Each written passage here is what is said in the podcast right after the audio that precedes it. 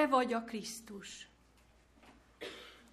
És elindultam a keskeny úton követni téged, drága mesterem. Napfényben, viharban, tövisek között haladni veled szüntelen. Szívemben magasan ég a vágy tüze, homlokomon győzelmi fény ragyog. Tudom, érzem, nincs félelemre ok. Krisztus megváltott gyermeke vagyok. Amióta együtt járunk, amióta együtt élünk, amióta fogja a kezem, amióta övé a szívem, azóta lecsendesedett a tenger, és könnyű lett a legnagyobb teher. Jó te benned bízni, Krisztusom, amikor mögöttem minden idegen, amikor a bűnzsoldos katonái naponként fenyegetik az életem. Jó érezni, hogy közel vagy hozzám.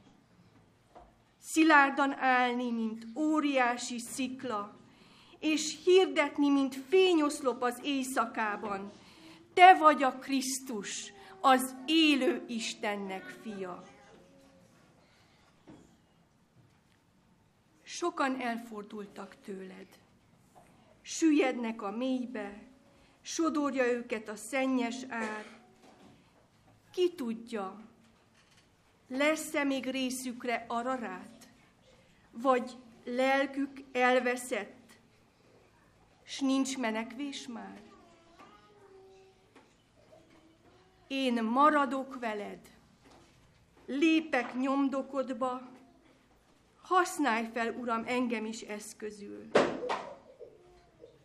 Te vagy a lelkemnek üdve, megváltója. Te vagy a Krisztus, az Isten fia. Amen. Ámen. Köszönjük szépen. És pedig egy zeneszolgálatot hallgassunk meg. És közben kérném is a gyerekeket, hamarosan a ti időtök következik, foglaljátok el itt az első sorokban, gyertek közelebb, gyűjjetek egy kicsit összébb, és akkor Danitól hallgassunk meg közben egy pánsip szolgálatot.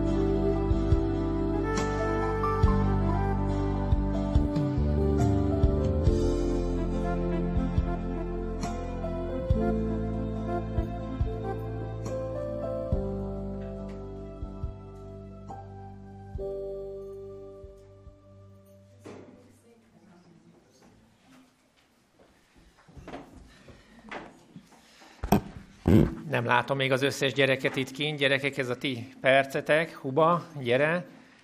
Zsombi, Goldi, ne bujkáljatok ott hátul. Gyertek ti is előre. Ata.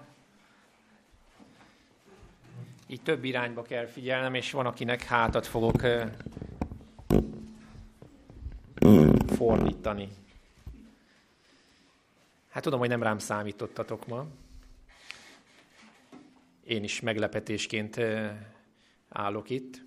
Ahogy kedves Zsiga Robi testvérünk szokta mondani, hogy ő egy alternatív történettel készült. Hát én igazából most nem készültem, de van egy alternatív történet, amit szívesen megosztanék én is veletek. Nem tudom, hogy amikor iskolában, vagy úgy más gyerekekkel vagytok együtt, óvodában, ti mennyire szoktatok úgy, úgy versenybe elegyedni a, a többi társatokkal. Mennyire hangzik el olyan, hogy mm, én ebben jobb vagyok, az én apukámnak jobb van, én ebben ügyesebb vagyok, én vagyok a legjobb. Az én apukám erősebb, jobb autója van. Hm, találkoztatok már ilyennel? Igen? Te találkoztál? Fociban te vagy a legjobb. Uh-huh. És Dani, te?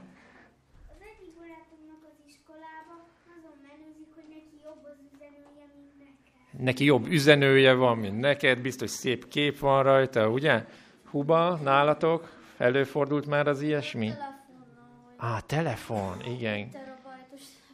Kinek van jobb telefonja, kinek nagyobb a memória benne, egy terabájt, hát még az én számítógépemben sincsen annyi memória. Na hát, vannak ilyen tapasztalatok, ugye, és, és nem tudom, hogy ezt ti helyesnek érzitek, jó-e belelépni egy ilyen versenybe, hogy ki a jobb, ki a nagyobb, ki a profi, kinek vannak jobb dolgai, szebb ruhája, mobiltelefonja, stb. Hát nézzük meg ezt a történetet, biztos ismeritek azt az igét, hogy aki magát felmagasztalja, azzal mi történik? Nagyobb gyerekektől már hallottam a választ, igen? Az legyen a ti szolgátok, igen, ilyen is van, de pontosabban így hangzik, hogy aki magát felmagasztalja, az megaláztatik. Ugye, ismeritek ezt az igét is. Aki magát felmagasztalja, megaláztatik. Na, hogy is néz ki ez a valóságban? Hát én régen hallottam ezt a történetet, biztos a nagyobbak közül talán még szemtanúi is lehettetek. Ez nem messze innen, itt Budapesten játszódik. Az Andrási úton nem tudom ki járt, tegye fel a kezét, ki ismeri az Andrási utat. Tudjátok, az a nagy széles út, ami egészen a hősök teréig vezet. Miután elhagyjuk az oktogont, ugye egyre alacsonyabbak lesznek a házak, majd a hősök terénél már, már tényleg szinte egy-két szintes épületeket vehetünk észre. Egy különlegessége van ennek az Andrási útnak, hogyha haladunk a hősök tere fele autóval, akkor bal oldalra sehogyan nem fogunk tudni elkanyarodni. Mi is, amikor megyünk a központi gyülekezetünkbe, a Székely Bertalan utcába, ott megyünk az Andrási úton, és sehogy nem tudok onnan bekanyarodni bal oldalra.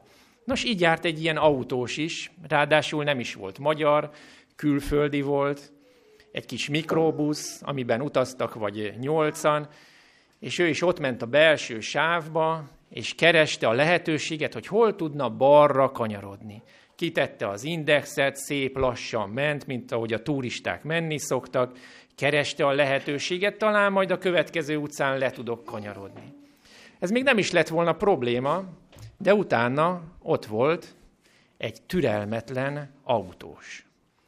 Nem tudom, hogy ti el tudjátok-e képzelni azt a tipikus, bocsánat, akinek BMW-je van, BMW-ben nem a legújabb típus, talán egy kicsit rozsdás is, talán egy kicsit szakadt, de ott ül benne öt kigyúrt, kopasz, és talán kicsit sötétebb bőrű fiatalember. Az ablakok lehúzva, ugye egy meleg nyári nap volt, némelyik kikönyökölve az ablakon, és a türelmetlenségtől feldulva dudál ennek a szerencsétlen külföldi rendszámú kis mikrobusznak, aki szeretne balra kanyarodni. Nyomja a dudát, már a járókelők is, és a többi autós is figyeli, hogy hát mit csinálnak, mit csinálnak, mi lesz ebből.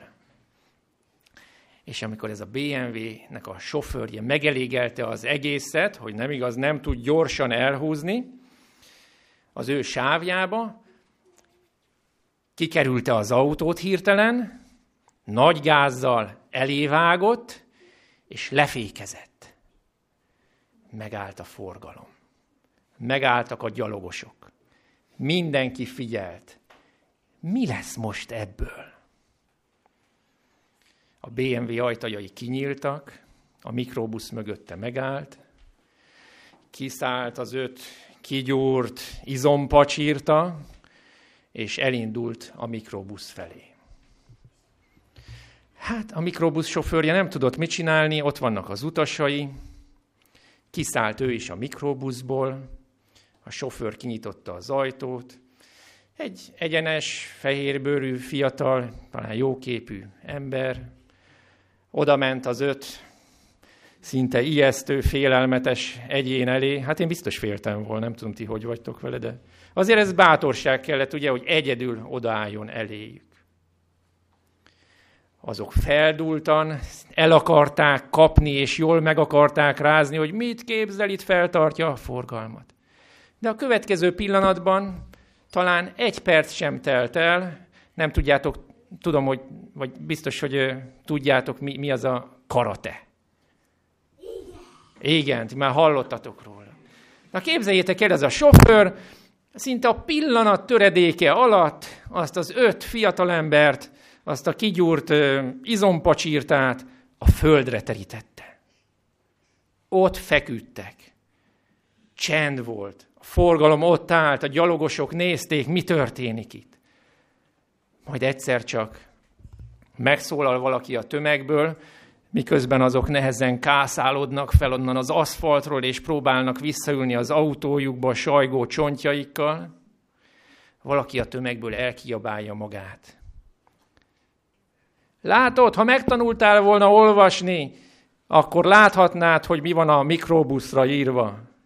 Ugyanis Fehér Oroszországi Karate Szövetség tagjai jöttek versenyezni az országba. És nem tudom, el tudjátok-e képzelni, mi lett volna, hogyha a mikrobusznak minden tagja kiszáll, és nem csak a sofőr. Hát ugye a történet az rendkívül vicces. De valahogy képzeljük el, nyilván ez egy sajátos módja, amikor valaki felmagasztalja magát és megaláztatik.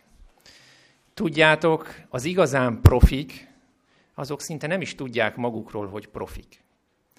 Akik igazán tudnak valamit, azokban ott van az alázatosság.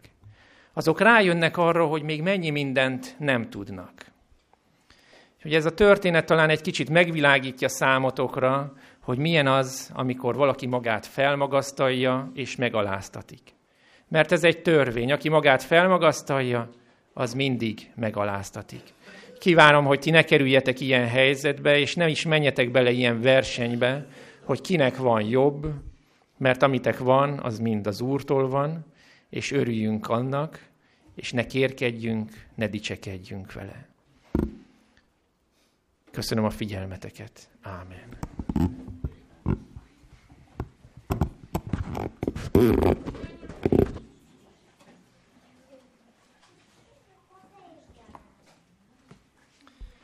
Mielőtt Isten tiszteletünket megkezdjük, énekeljük el a 325-ös számú énekünket.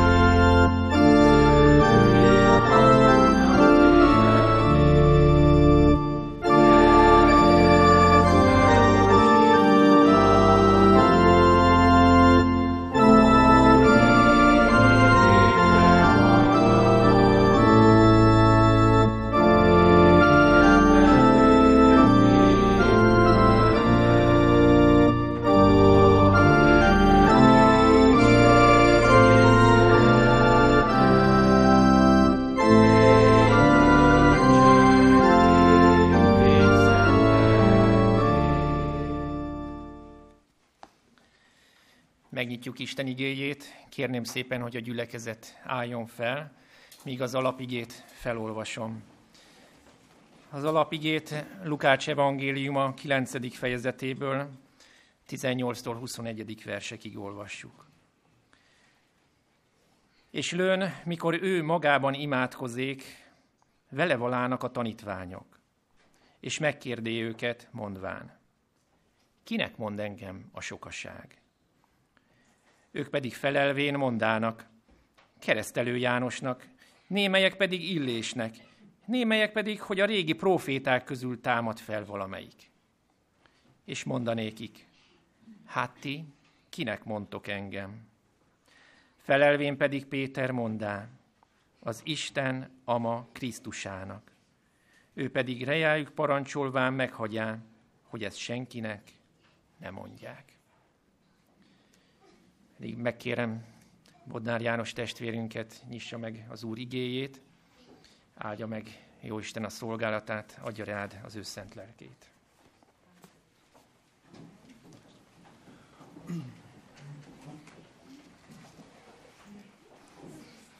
Mielőtt végig foglalkoztatna bennünket az a kérdés, hogy na meddig fog beszélni, hadd mondjam azt, hogy ez a kérdés, ami ott elhangzott, és Jézus kérdezte, hogy ti kinek mondatok engem, ezt hozzánk is intézi az Úr. Úgy gondolom, hogy ebben a kérdésben 25 perc alatt előre haladunk, és megtaláljuk a feleletet. Nos, ez Péter vallomása volt a többiek nevében. Te vagy a Krisztus. Ezt a vallomást egy történet sor vezeti be, de előre bocsátom, amit az igében szembetűnően látunk, hogy noha a történet sorban többször ott szerepel Péter, illetve mindig ott van ebben a történet sorban az ember, aki végül a vallomást teszi. Ennek a történet sornak a főszereplője, a központi személye Jézus, akit a Szentlélek folyamatosan vezetett, és aki rendkívüli ima életet élt, és mélységes kapcsolatban volt az atyával. Ezeket a szempontokat nem szabad elfelejtenünk a történet sor kapcsán. A történet sor azzal indul, hogy Jézus Názáretben is látogatást tett. Ez volt az első hely, amikor a zsinagógában a kezébe adták az Ézsaiási tekercset, és ő odalapozott abban, ahhoz a proféciához, ami ő rá vonatkozott. Nagyon szép az a szöveg, ami a negyedik fejezetben olvasható, amikor Jézus azt mondta, az Úr lelke van én rajtam, mivel felkent engem, hogy evangéliumot hirdessek a szegényeknek, azért küldött el, hogy a szabadulást hirdessem a foglyoknak, és a vakoknak szemük megnyílását, hogy szabadon bocsássam a megkínzottakat, és hirdessem az Úr kedves esztendejét. Miután ezt felolvasta, összegöngyölítette a tekercset, visszaadta a templom szolgának. A hallottak kapcsán ott a sinagógában találgatásokba fogtak a jelenlévők, és feltették azt a kérdést, ki ez? Nem a József fia? Tudnilik, hallottak a Kapernaumban végbe menő csodákról, gyógyításokról, és most mindenkinek a szeme, tekintete ő rá irányult. Az Úr felkentje vagyok, jelentette be ott a templomban.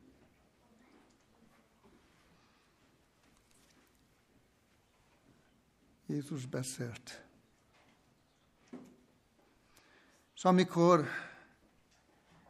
Illést említette, majd Elizeus proféta idejében felidéz, idejéből idézett fel történetek, amikor a szír Najámán gyógyulását említette, akkor haragra gerjedtek, és Jézusnak pedig onnan távoznia kellett. Kapernaumban, és ezzel folytatódik a történet sor, az ördögtől megszállott ember azt mondta, tudom ki vagy, az Isten szentje vagy. Nagyon érdekes, hogy az ördögtől megszállottak mindig kimondják azt, hogy az Isten küldöttje vagy, az Isten szentje vagy. De a másik oldal, amelyiknek a vallomást kellene megtenni, az mindig bizonytalan. Egészen addig, amíg Péter a vallomást megteszi. Gyógyításokról olvasunk a továbbiakban, és a gyógyítások, amikor Jézus ördögöt űzött ki az emberekből, akkor megint elhangzik az, hogy te vagy az Isten fia. Kiáltozták. Majd a Genezárettó környékén találjuk Jézust a leírás szerint, és ott van egy csodálatos halfogásnak a története megörökítve, ahol Péternek lehető, lehetősége volt jobban megismerni az Úr Jézust. Jézus bekérezkedett abba a hajóba, amelyben ott voltak a tanítványok, és ott volt Péter is. A hajóból tanít, majd a tanítás véget ér, és azt mondja Péternek, evezz a mélyre. És Péter azt mondja egész éjjel, nem fogtunk semmit, de mivel te kéred, a te szabadra megteszem, amit kértél, kivetem a hálót. És csoda történik. És ez a csoda Pétert áthatotta. És miközben hatása alatt volt a csodának, és már tudta, hogy ki van a hajóban, mert olyan csodát senki nem tudott tenni. Jézus lábaihoz veti magát, szinte átalele az ő lábait, ahogy a festő is megörökítette, és azt mondja Jézusnak, menj el tőlem, én bűnös ember vagyok. El akarja küldeni a mestert, de mégsem akarja, mert tudja, hogy szüksége van rá. És Jézus azt mondja Péternek, ezentúl emberhalász leszel. Majd ezután gyógyítások sorozatáról olvasunk, aminek a híre szinte futó tűzként terjedt tovább. Kapernaumban meggyógyította Jézus a százados szolgáját, halottat támasztott, feltámasztotta a naini ifjút, és félelem fogta el a jelenlévőket, a szemtanúkat, és ez a félelem nem azt jelenti, hogy féltek, hanem egy ünnepélyes érzést éltek át mindazok, akik látták, hogy mi történt. És azt mondták, nagy próféta támadt közöttünk, és meglátogatta Isten az ő népét. Jegyzi fel Lukács. Majd a történet sor tovább megy, és azzal találkozunk, hogy keresztelő János, akit Herodes börtönbe záratott, kérdést tesz fel Jézusnak. Te vagy. Rólad beszéltem. Te rád mutattam. Valóban te vagy. Vagy mást várjunk? Valamit feljegyez az evangélium, hogy az előfutár, aki börtönbe került, az előfutára, keresztelő Jánosra azt mondták, ördög van benne. Az Úr Jézusra pedig azt mondták, hogy ez a bűnösök barátja, mert velük eszik és iszik. Bemegy a házukba, társalog velük. A történet sor tovább halad, és egy igen érdekes párbeszéddel találkozunk, amikor Jézus és Simon Péter beszélget a bűnös nőről, asszonyról. És Jézus valamit elmond, és ez a tanulság. Az asszonynak sok bűne van, és akinek sok bűne van, és sok bocsáttatott meg, nézd meg, Simon, az nagyon szeret engem. De vannak emberek, akik úgy érzik, hogy kevés bűnük van, és így kevés bűnök bocsáttatik meg, és azok az emberek kevésbé szeretnek engem. Majd az asszonyhoz fordul Jézus, és azt mondja neki, megbocsáttattak a te bűneid. És Lukács feljegyzi a nagy kérdést, amit feltettek az emberek, a jelenlévők. Ki ez, aki a bűnöket meg tudja bocsátani? Újra előtérbe kerül a történet sorban az a kérdés, ki ő, ki Jézus, akit az Isten elküldött. Értem, érted? A bűnösökért. Majd egy másik érdekesség van a történet sorban, Lukács feljegyzése szerint.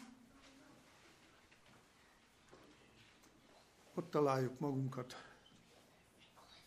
Ha beleéljük önmagunkat a történet sorba, a galilai tengernél,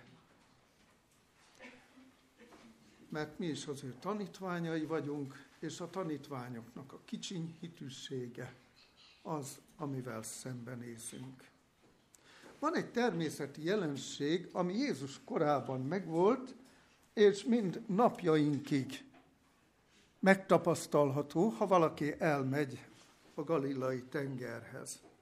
Ez a természeti jelenség, ezt úgy nevezik, hogy sarkie, egy különleges széljárás, és minket is akkor vittek el oda, abban az időpontban, ez minden nap kettő és három óra között délután tapasztalható, egy különleges széljárás, amikor keleti szél támad, ami képes annyira felfokozódni, hogy óriási vihart hoz létre a Galilai tengeren.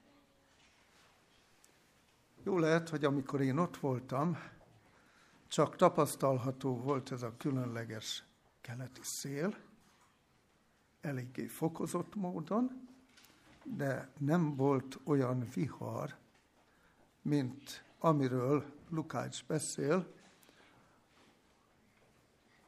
amit Jézus lecsendesített. Abban a nagy viharban látták meg a tanítványok azt, hogy aki ott van velünk a hajóban, parancsolt a természet erőinek. Csend legyen. És csend lett. A vihar megszűnt. És a tanítványok felteszik a kérdést. Hát ki ez, aki a természet erőinek is tud parancsolni? Lelkük mélyén érzik, tudják, és mégis bizonytalanok. Ezzel szemben, amikor az ördög, a démoni erő távozik a megszabadítottakból, akkor a démoni erő kimeri mondani, hogy ő az Isten fia, a mennyei küldött. És akiknek meg kellene vallani őt, azok bizonytalanok, és felteszik a kérdést. Ki ő? ki ez? És a történet sorban olvasunk a gadarai megszállottról, aki kiáltja, amikor Jézus meglátja, mi közöm hozzád, Jézus, a magasságos Isten fia. Mégis Jézus parancsol, és a démoni erő távozik. Felfigyeltünk ebben a történet sorban arra, hogy a démoni erő mindig felismeri, hogy ki ő, a tanítványok pedig sokszor bizonytalanok.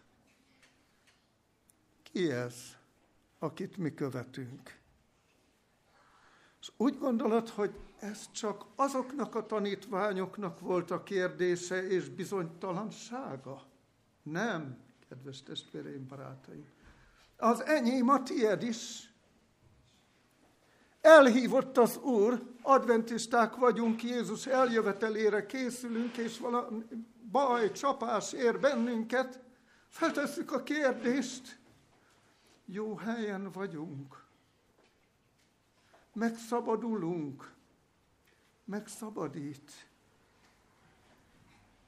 De miért van ez a kérdés a tanítványokban? Miért volt bennük, és miért lehet bennünk is, ha megfogalmazódik bennünk, hogy ki ő, hogy jó helyen vagyunk, hogy célba érkezünk el, hogy gondoskodik-e rólunk. Miért ez a kérdés? Elmondom nektek. Amire kevésbé figyelünk, és ez a vallomás ezzel indul, hogy Jézus tudomásunkra hozza a legfontosabbat, amivel nem törődik az adventista világ, amivel nem törődik a mi gyülekezetünk sem igazán. A történet azzal kezdődik, a vallomás azzal kezdődik. Nézzük még egyszer. Történt hogy amikor egyszer magában mit csinált az Úr? Imádkozott! Az előjáró mondatokban mindenki figyelmébe ajánlottam a legfontosabbat, hogy Jézust, amikor itt a földön élt, a Szentlélek vezette, Minden lépését mennyei kéz irányította. Jézus pedig a testben megjelent Isten, az Isten ember. Úgy tudta magát összekötni az éggel, az atyával, hogy imádkozott. Engedte, hogy a Szentlélek vezesse, és imádkozzon. Minden bizonytalanság, minden eredménytelenség az egyén és a gyülekezet életében az imaközösség hiánya miatt van.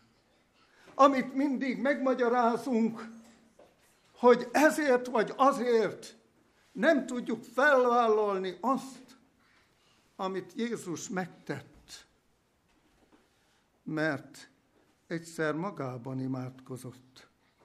Csak a tanítványok voltak vele, akik szemtanúi voltak, akik hallották, hogy Jézus az atyával beszélgetett.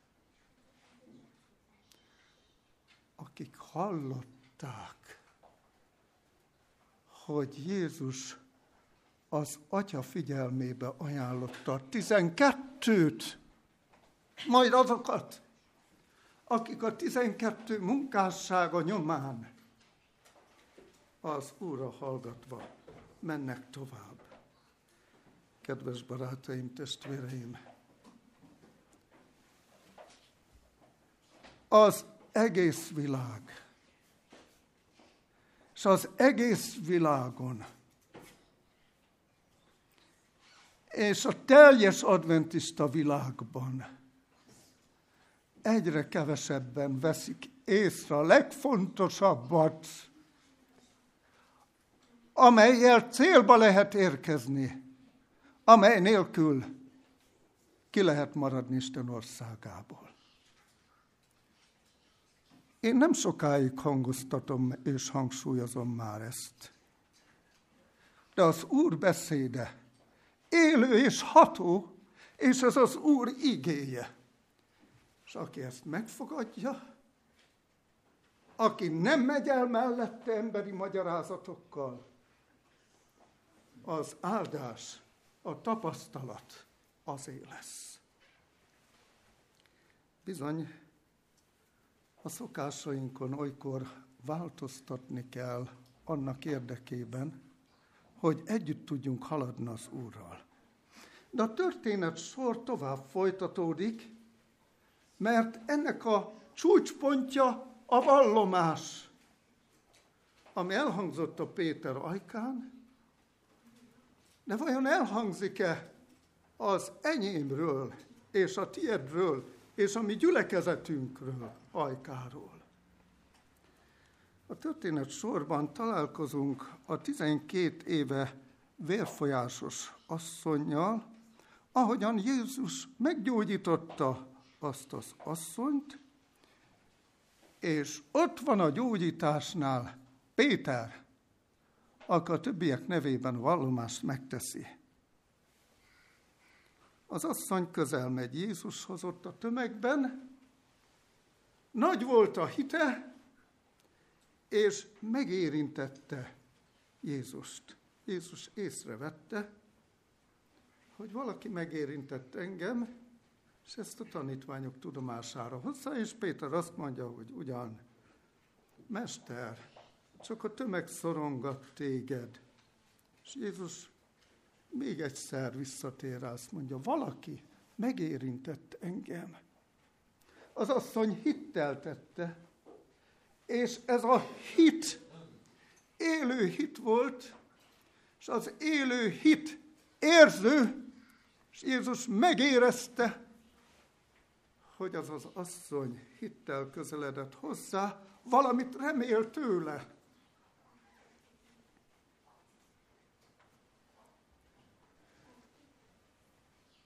És végül Jézus azt mondja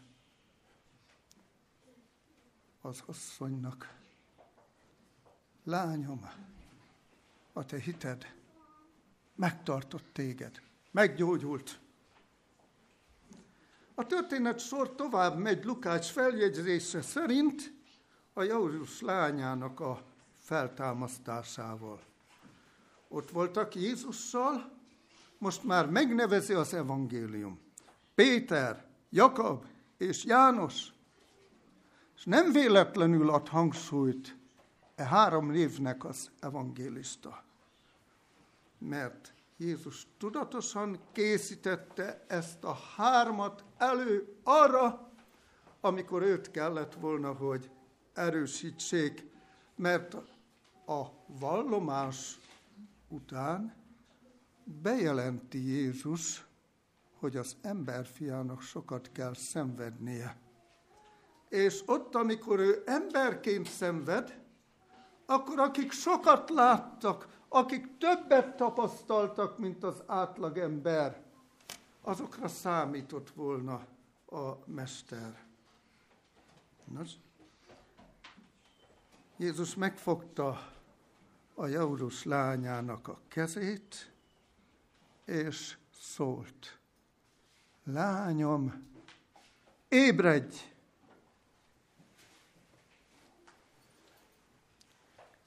És emellett a történet mellett én soha nem fogok tudni könnyen elmenni.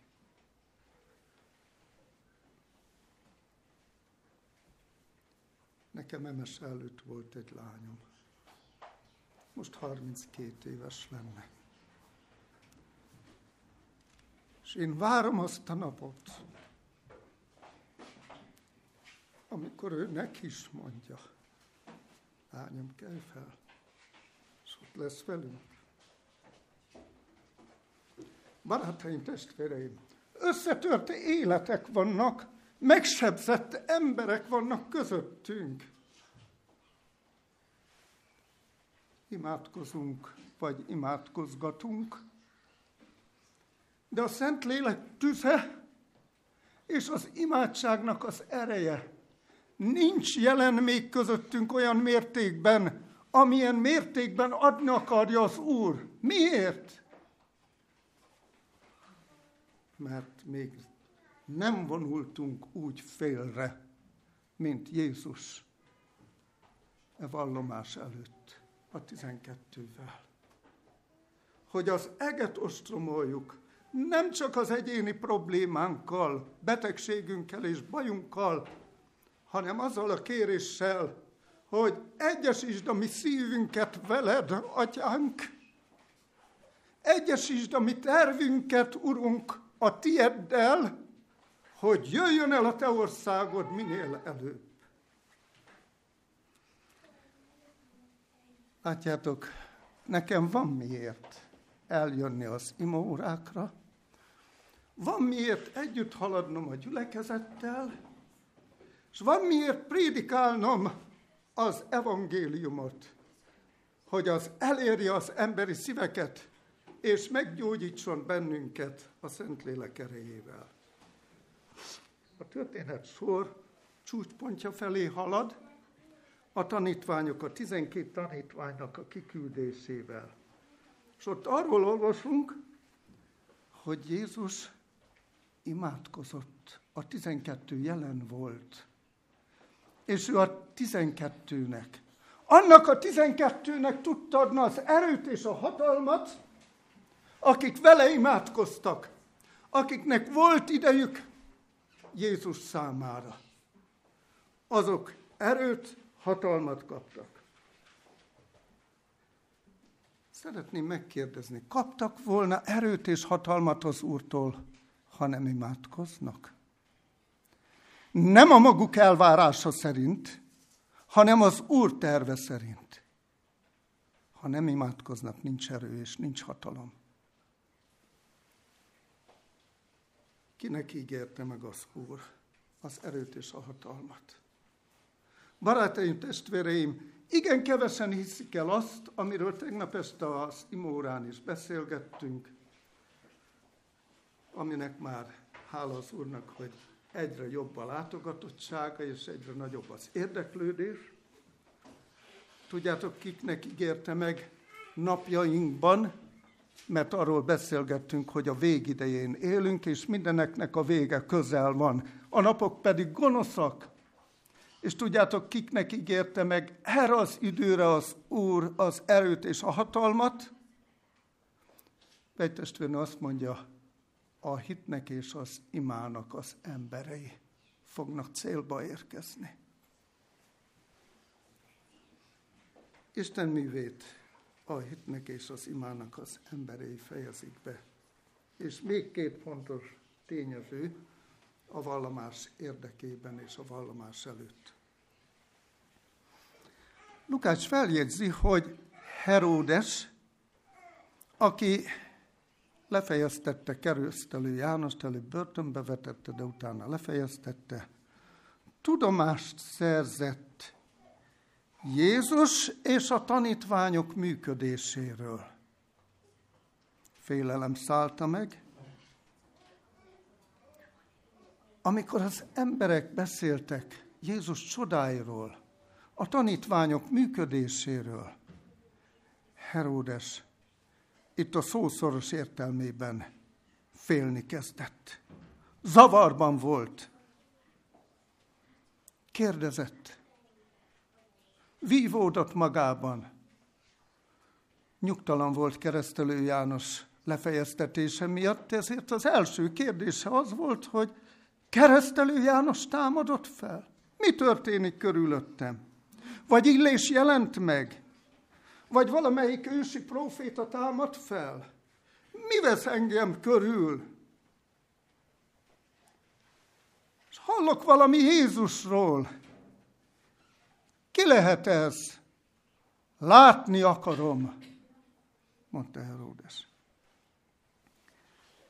És az esemény sor azzal zárul, hogy Jézus a tizenkét tanítványjal Betsaidába ment, hogy ott elcsendesedjen. Ma így mondjuk, hogy szűk körben a hívőkkel, a hittestvérekkel ima órát tartson. És ez az ima óra a háladás alkalma is volt azokért a csodákért, a mennyei erőnek a megnyilatkozásáért, a betegek gyógyulásáért, hogy a démoni erők távoztak. Isten erejéért, hatalmáért, a Szentlélek vezetéséért való hálaadás alkalma volt. Most itt van egy külön témát megérdemlő történet, amivel a történet sor bezárul. Igaz, hogy Jézus félre akart vonulni a tizenkettővel, de a tömeg észrevette, és ezért követte. Sokaságról beszél a Biblia. Ötezer férfiről, azoknak feleségéről, gyermekekről, hogy követték. És Jézus kellett, hogy beszéljen. Lelki inségben voltak azok az emberek. Jézus szánta őket, bátorította, de bealkonyodott. Nem volt már mit enni. A tanítványok el akarták engedni őket. És Jézus valamire rámutat erőt és hatalmat kaptatok. Most kicsinyhitűek vagytok megint. Hagyjatok enni a sokaságnak. Talán András lehetett, aki megszólalt, hogy van itt egy kisfiú, akinél van öt árpa kenyér és két hal. Hát egy ilyen tömegnek ez nem sok. De Jézus ott volt közöttük, a tömegben, de a szűk körben, a tanítványok között, akik bizonytalanok voltak. És Jézus valamit mond. Ti kaptátok az erőt és a hatalmat, hogy elmenjetek, és most ezzel az egyszerű dologgal nem tudtok megbirkózni. Segítek nektek. Hozzátok ide az öt kenyeret és a két halat.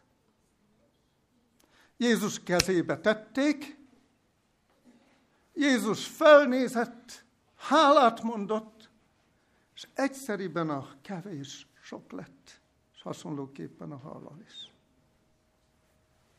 Ki az közöttünk, aki elhiszi, hogy Jézus kezében a kevés sok, Jézus kezében az én gyengeségem erő lesz és hatalom a Szentlélek által. Jézus ég felé emelte a kezét, hálát adott, és ők pedig szét tudták osztani, de csak azt, ami előzőleg a Jézus kezében volt.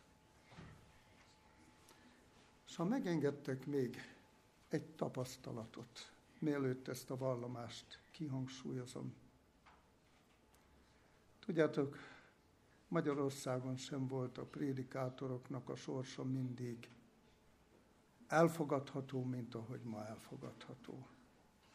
Én is neveltem gyermekeket a feleségemmel együtt, és olykor megtörtént, hogy elfogyott, amire szükség lett volna.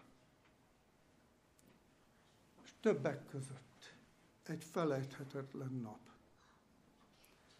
amikor egy szürke Skoda személygépkocsi megállt a házunk előtt, engem keresett. Egy szép ábrázatú, szürke ruhába öltözött magas férfi, egy nagy postás táskával a vállán kiszállt az autóból, és odajött hozzám, és a kezében tartott egy OTP-s borítékot. És amikor én azt megláttam, jaj, mit nem intéztem el, mit nem fizettem ki. És ez a különlegesen szép ábrázatú és termetű férfi azzal az új gépkocsival, aki jött hozzám. Egy papírt tett elém, és azt kérte, írjam alá. Semmit nem mondott, elköszönt, beült az autójába és elment. A boríték elég vastag volt, mint amikor sok információ érkezik benne. És amikor kinyitottam, könyvbe lábadt a szemünk. Kilenc darab tízezres, és két darab ötezer forintos volt benne. Százezer forint.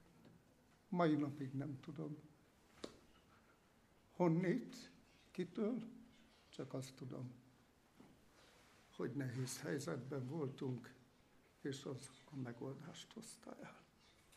Történnek csodák.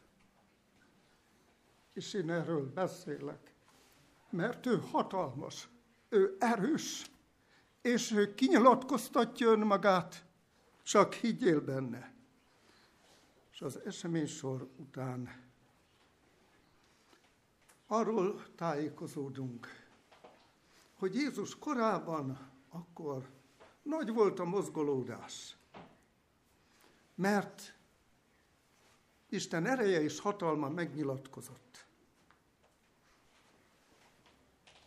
Nem tudták, ki van közöttük, csak sejtették.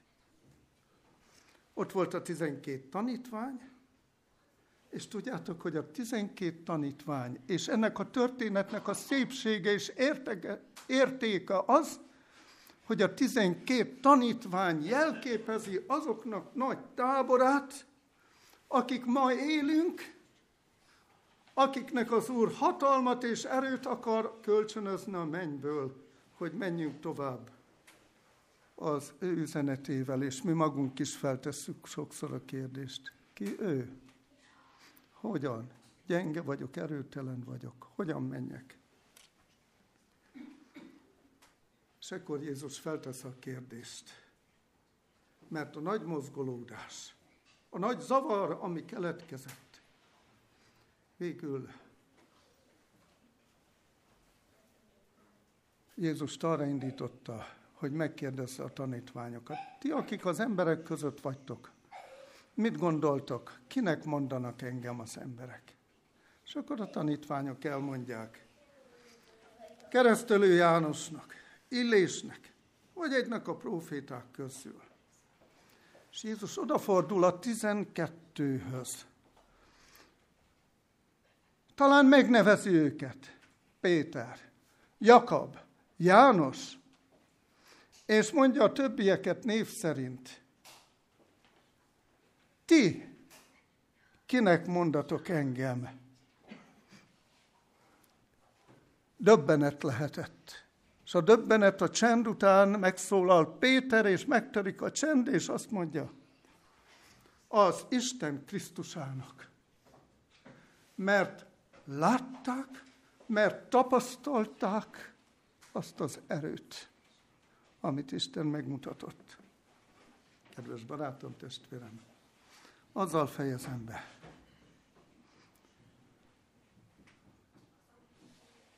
hogy lehetőséged van arra, hogy elmond, hogy kinek a követségére vállalkoztál, hogy hová készülsz, és elmond azt, hogy miért vagy itt szombatról szombatra,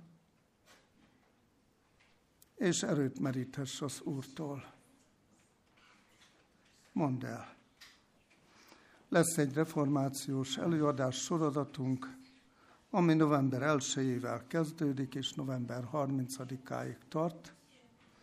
A gyülekezetre való tekintettel és a vendégekre való tekintettel úgy terveztük meg, hogy egy péntek kivételével mindig szombaton délelőtt fogjuk megtartani az evangelizációt.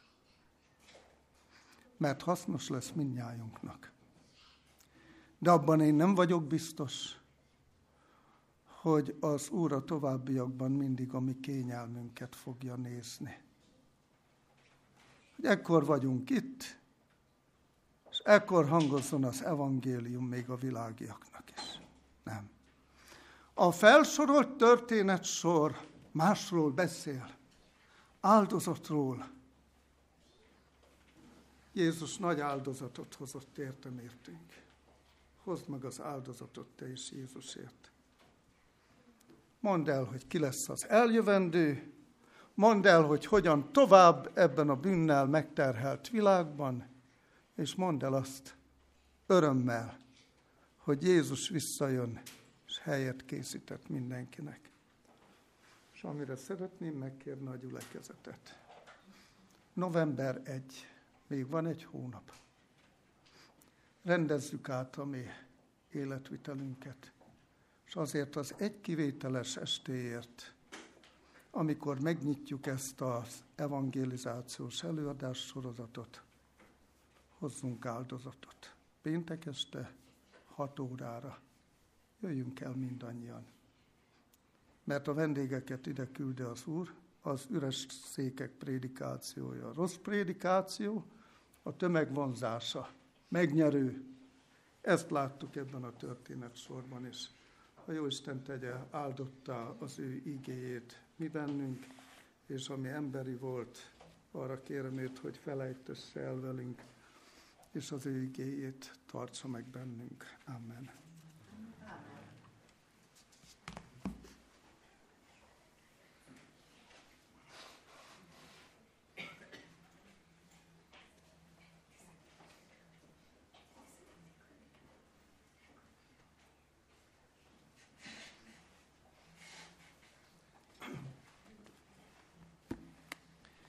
Köszönjük szépen az Úr igéjét. Befejezésként keressük meg a 38-as számú énekünket.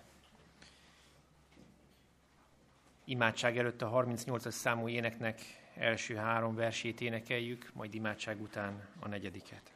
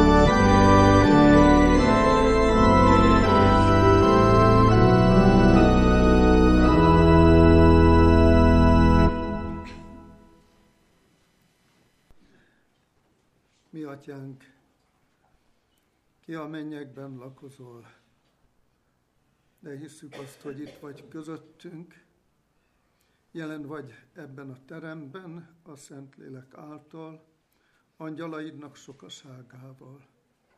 Hálával tartozunk neked a te ígédért.